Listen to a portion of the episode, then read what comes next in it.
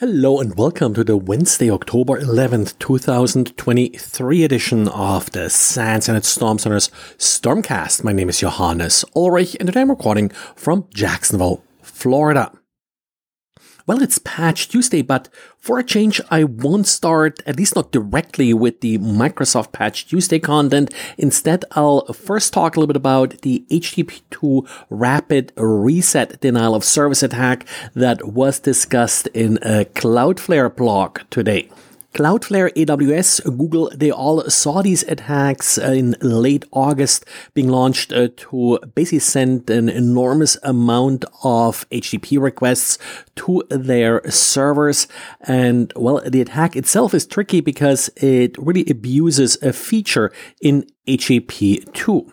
So first, very briefly, what's so special and different about HTTP 2? The real difference when it comes to HTTP 2 is that a client and a server are able to efficiently use a single TCP connection. In HTTP 1.1, it can happen that, for example, a resource that's slow to load sort of holds back all the other responses.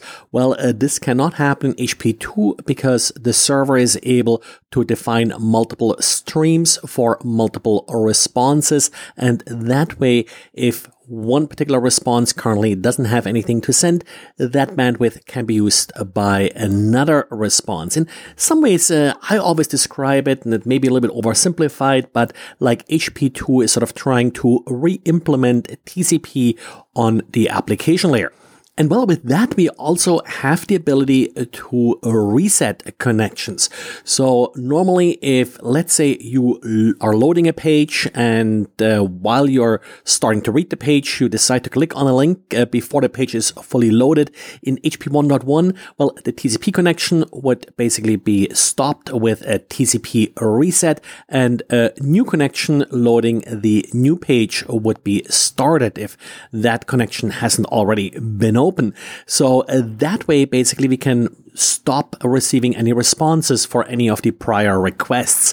In HTTP2, we do have the option to send HTTP2 resets. So this is now on the HTTP2 layer and we basically tell the server, hey, that particular image that you started sending me, I no longer need it. Maybe I just you know scrolled up in the page and that particular image is no longer in the viewed area.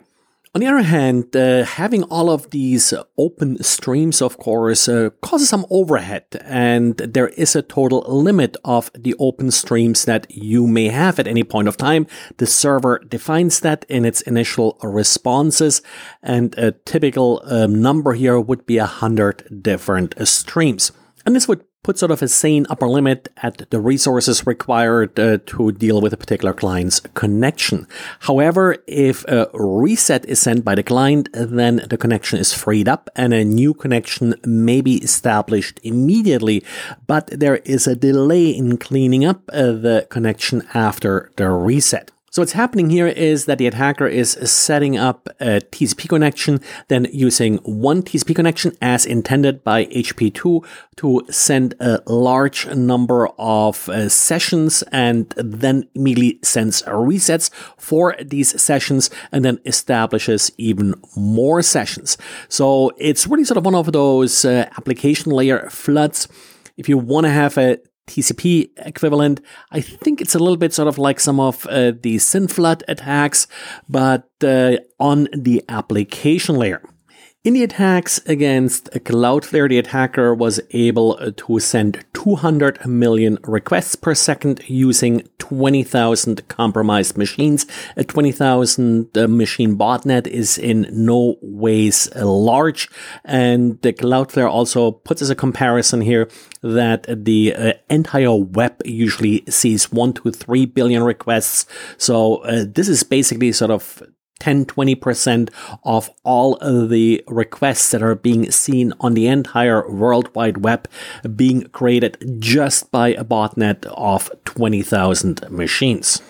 Cloudflare was able uh, to mitigate some of these attacks uh, using filtering they're doing, and uh, well, that gets us now to today's Microsoft Patch Tuesday.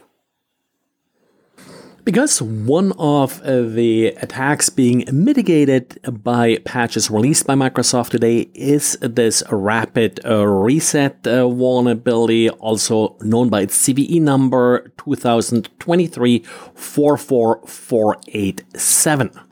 If you don't want to apply the patch, another suggested workaround by Microsoft is basically just to disable HTTP 2 and just uh, do with HTTP 1.1. It's actually also possible, I haven't really seen this discussed yet, that HTTP 3 is also sort of vulnerable to this because it's really sort of just like HTTP 2 over UDP or QUIC.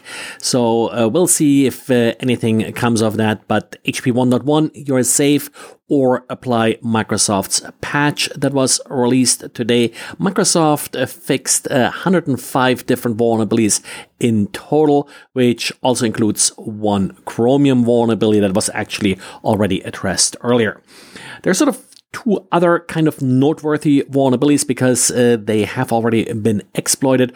One is a WordPad information disclosure, and that's sort of an interesting one in that it's yet another case where you could have some embedded content that reaches out to an SMB URL, and in doing so, it will basically send your credentials in a weakly hashed format. So you've seen this in so many different pieces of software now. WordPad, just the latest example. It's sort of interesting how simple software like this is always getting you into trouble. Also, Skype for Business, there's an elevation of privilege vulnerability, CVE 2023 41763. Now, this is the Skype for Business server product that's affected here. The description doesn't really sound that bad. Uh, the IP address and port numbers may be disclosed. And again, this one is already uh, being exploited. Yet again, we got a bunch of vulnerabilities being patched in the layer 2 tunneling protocol, a total of nine critical vulnerabilities this month. And then also yet again, I think uh, third, fourth month in a row now, where we have critical vulnerabilities being patched in the Microsoft message queue. And this one has sort of the highest CVSS score uh, today of 9.8. I would still rate this as an average patch Tuesday. The uh, reset issue—we'll have to see what the impact will be, how many of these attacks we'll see. So if you see it, with the quick fixes, just uh, disable HTTP2 and uh, then apply the patch. Not 100% sure what the patch is actually doing, like how it's mitigating this particular uh, vulnerability. Well, and this is it for uh, today. Uh, thanks for listening and talk to you again tomorrow. Bye.